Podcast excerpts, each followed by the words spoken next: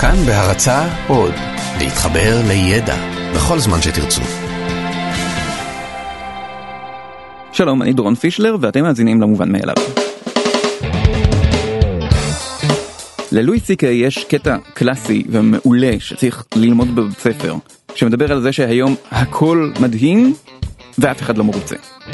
הוא מדבר על זה שאנחנו מוקפים כל הזמן בטכנולוגיה מדהימה, ומדהימה לא בקטע של העוגה הזאת מדהימה, אלא מדהימה במובן של וואו, זה מדהים, זה נס, איך זה קרה? ואנחנו לא שמים לב לזה כי אנחנו עסוקים מדי בלהתלונן על זה שזה לא עובד מספיק טוב. אנשים היום טסים במטוס למקומות רחוקים, עוברים תוך כמה שעות מרחקים שפעם הם לא היו יכולים לחלום לעבור בחיים שלהם. אנשים היו עוברים 30 שנה ומתים בדרך ולא מגיעים ליבשת אחרת, והיום אתם עושים את זה תוך כמה שעות וגם מגישים לכם ארוחת צהריים בדרך. ועל מה אנחנו מדברים? על זה שהארוחה לא הייתה טעימה מספיק. או שבביקורת דרכונים עיכבו אתכם איזה חצי שעה. חצי שעה! אוי ואבוי. תעריכו קצת את זה שאתם עכשיו טסתם במטוס. המקום שבו מרגישים את זה הכי טוב זה בדברים שהם די חדשים, כאלה שאתם זוכרים איך זה היה פעם. אני זקן מספיק בשביל להגיד על כמה דברים כשאני הייתי בגילך בחורצ'יק, לא היו דברים כאלה, ולהרגיש כאילו אני בן 200 או משהו. למשל, אני עדיין זוכר את התקופה שבה אפשר היה ללכת לאיבוד. אם הייתם מסתובבים באיזו עיר שאתם לא מכירים מספיק או בשטח, אז היה מצב שבו לא הייתם יודעים איפה אתם נמצאים. והייתם צריכים להסתכל במצפן או במפה או חס וחלילה לשאול מישהו איך מגיעים לאיזשהו מקום. היום זה די לא קורה, מאוד קשה ללכת לאיבוד היום בגלל שלכל אחד יש בכיס טלפון ובטלפון יש GPS ואתם יכולים תמיד לפתוח Waze או Maps והוא אומר לכם בדיוק איפה אתם נמצאים וגם איך להגיע לאיפה שאתם רוצים להגיע. ואנשים זקנים כמוני יכולים להתייחס לזה בתור דבר מרשים, אבל אנשים צעירים יותר רואים את זה כמובן מאליו, זה כמו חשמל. אנשים שמים לב לחשמל רק שאין. עושים או הפסקת חשמל, או קצת גשם וכבר מתחיל הפסקת חשמל, איזה חברה לא מתפקדת. אף אחד לא עוצר באמצע היום ואומר איזה כיף יש חשמל. אז אותו דבר בקשר ל-GPS, GPS זה דבר שאנשים מתעצבנים עליו.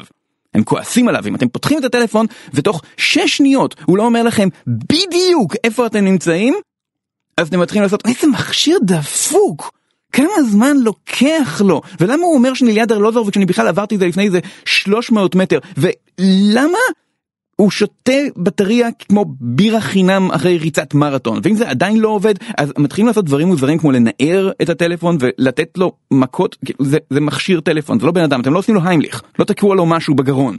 תעצרו שנייה לחשוב על זה יש לכם מכשיר קטן בכיס שיודע איפה אתם נמצאים על פני כדור הארץ. למה שמכשיר כזה ידע את זה? איך זה בכלל עובד? כולם יודעים שזה קשור באיזושהי צורה ללוויינים, הוא מתקשר ללוויין ואז הלוויין אומר לו, לא, זה לא כל כך פשוט.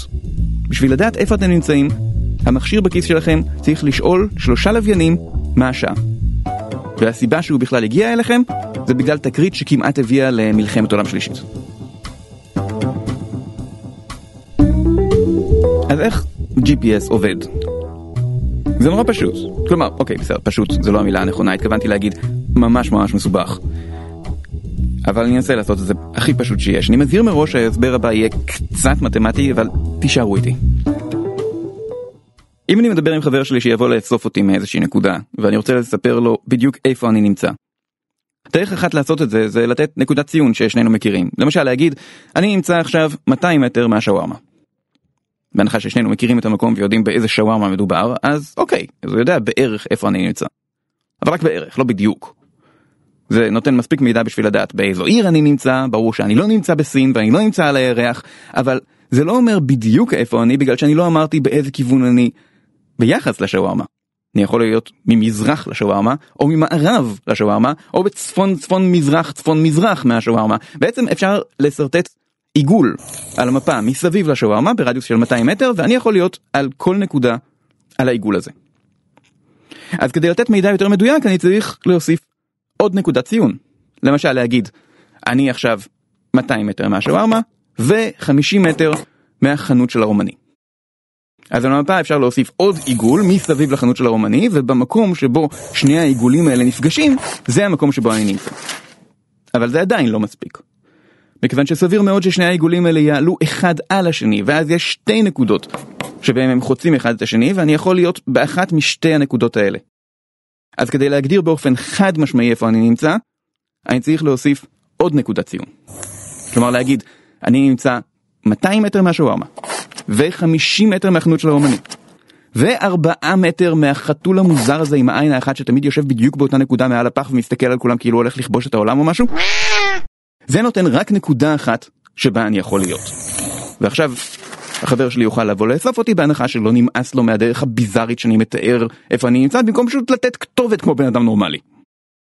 השיטה הזאת עובדת ולא משנה באיזה מרחקים אני אשתמש. ברגע שיש לכם שלוש נקודות ציון ואת המרחקים מדויקים אליהם, אתם יודעים איפה אתם. אני הייתי יכול להגיד שאני נמצא 200 מטר מהשווארמה ו-9 קילומטר מבית הפנקייק ו-3261.88 קילומטר ממגדל אייפל.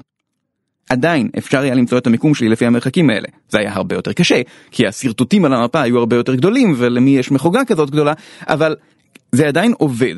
השאלה היחידה היא איך אני מוצא את המרחק שלי מכל הנקודות האלה. אז כאן נכנסים לעניין הלוויינים. יש רשת של לוויינים, רשת ה-GPS, Global Positioning System.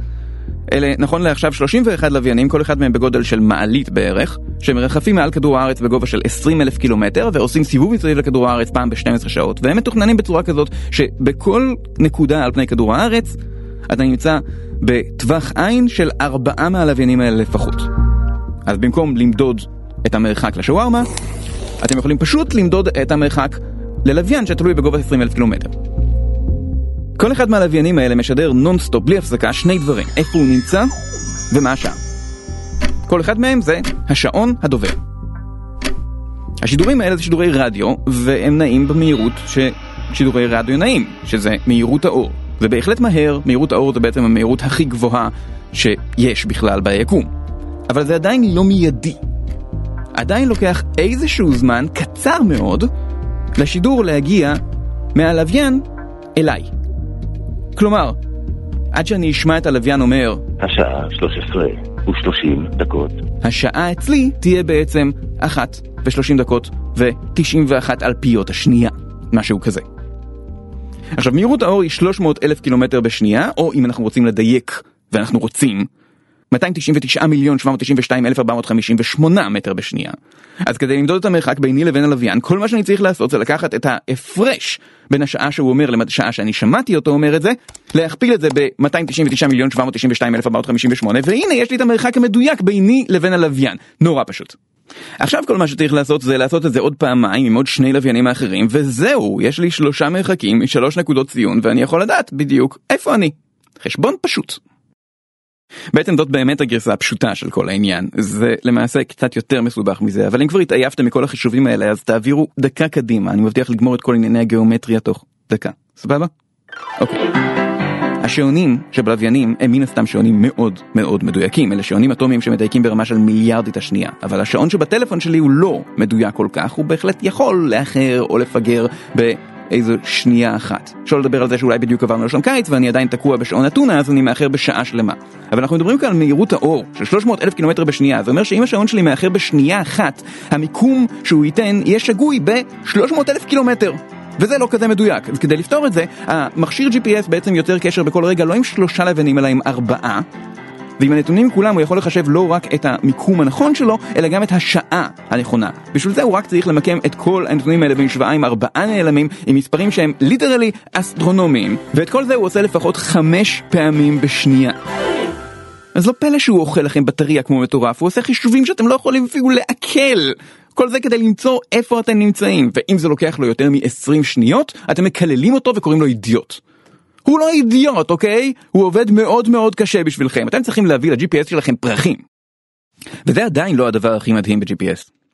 הדבר הכי מדהים בו זה שאת כל זה אתם מקבלים בחינם. יש אנשים שאומרים שהדברים הכי טובים בחיים הם בחינם, אבל אני לא מסכים עם זה, כי אני לא מסכים עם שום רשימה של הדברים הטובים בחיים שלא כוללת פיצה. ופיצה, לצערי הרב, זה לא חינם. יש מעט מאוד דברים שהם באמת חינם. המים שלכם בברז עולים כסף, חשמל עולה כסף.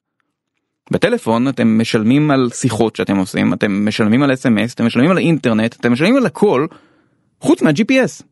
את ה-GPS אתם מקבלים במתנה, אתם לא משלמים עליו אגורה. וזה שירות מאוד מאוד שימושי.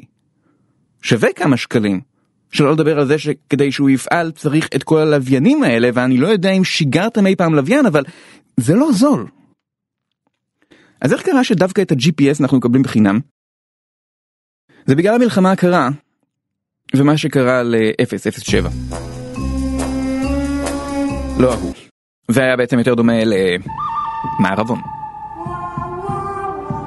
בשנת 1983, שתי המעצמות הגדולות, ארה"ב וברית המועצות, התעסקו בלשחק למי יש טיל גרעיני יותר גדול ולעשות פרצופים מפחידים אחת מול השנייה. בשלב זה לכל אחת מהם היה מספיק נשק גרעיני כדי לפוצץ את השנייה ולהפוך אותה לערימת אבק, ואז לפוצץ את ערימת האבק. וכמו בשואודאון בין שני קדוחנים באמצע הרחוב, כשכל אחד מהם עומד עם היד ליד ההדק ומוכן לשלוף בכל רגע אם השני יעשה תנועה אחת לא נכונה, לכל תקרית בודדה היה פוטנציאל להיות הניצוץ שיגרום למלחמת עולם שלישית. ותקריות כאלה קרו מדי פעם. ב-1 בספטמבר 1983, בואינג 747, טיסה 007 של קוריאן איירליינס, הייתה בדרך מניו יורק לסאול, וקצת טעתה בדרך. מערכות ניווט של מטוסי נוסעים באותו זמן היו לא רעות, הם השתמשו באותות רדיו מנקודות על פני כדור הארץ, זה לא שהם ניווטו רק על פי הכוכבים וריח הים, אבל הם לא היו מושלמות וטעויות קרו. במקרה הזה, איפשהו מעל אלסקה, המטוס לקח זווית לא נכונה. הוא סטה קצת ימינה, והטייס האוטומטי המשיך ישר באותה זווית לא נכונה, וככה קרה שהמטוס סטה מהמסלול 300 קילומטר. לרוע המזל, זה הביא אותו מעל התחום האווירי של ברית המועצות. ברית המועצות לא הייתה במצב רוח סבלני לדברים כאלה בכלל. מבחינתם, כל מטוס שמגיע בלי אזהרה מאמריקה לשטח שלהם הוא מטוס ריגול, וצריך לירות בו קודם ולשאול שאלות אחר כך. הם הוציאו מטוסי קרב והפילו את הבואינג עם טילי אוויר אוויר.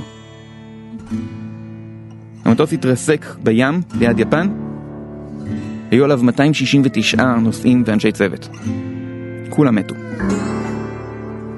עכשיו, אם הייתה להם על המטוס מערכת ניווט שאומרת להם בכל רגע בדיוק איפה הם נמצאים בעולם, זה לא היה קורה. אבל לא הייתה מערכת כזאת באותו זמן.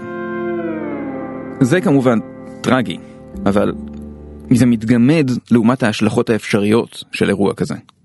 אחרי ההפלה של המטוס, ארה"ב וברית המועצות האשימו אחת את השנייה, הנשיא רייגן קרא לזה פעולה ברברית ופשע נגד האנושות, ברית המועצות המשיכה לטעון שזה היה מטוס ריגול והאשימה את ה-CIA וטענה שזה שהוא היה שם היה פרובוקציה מכוונת ונפשעת וזה התפתח לוויכוח של הוא התחיל, לא הוא התחיל ובקלות זה היה יכול להתפתח למשבר שהיה מוביל למלחמה שהייתה הופכת את כל כדור הארץ לערימת חורבות שזוהרות בחושך.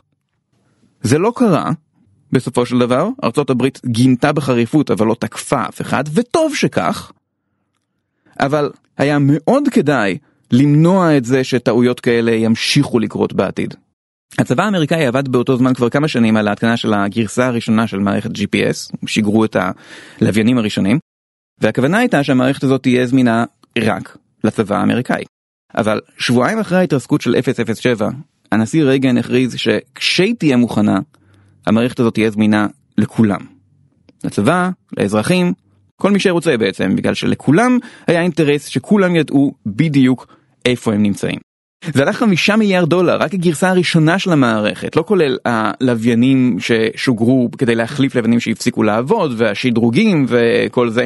כל זה רק אמריקה שילמה, וכל אחד בעולם יכול להשתמש בזה. גם רוסים. כמובן שהם לא מאוד אוהבים להיות תלויים בצבא האמריקאי, ולכן הם שיגרו במשך שנים את רשת הלוויינים משלהם, גלונס, שהיא עושה בדיוק את מה ש-GPS עושה, רק ברוסית. בעצם היום רוב הטלפונים הניידים משתמשים לניווט גם בלוויינים האמריקאים וגם ברוסים. כמה שיש יותר לוויינים בשמיים אפשר להגיע לרמה גבוהה יותר של דיוק.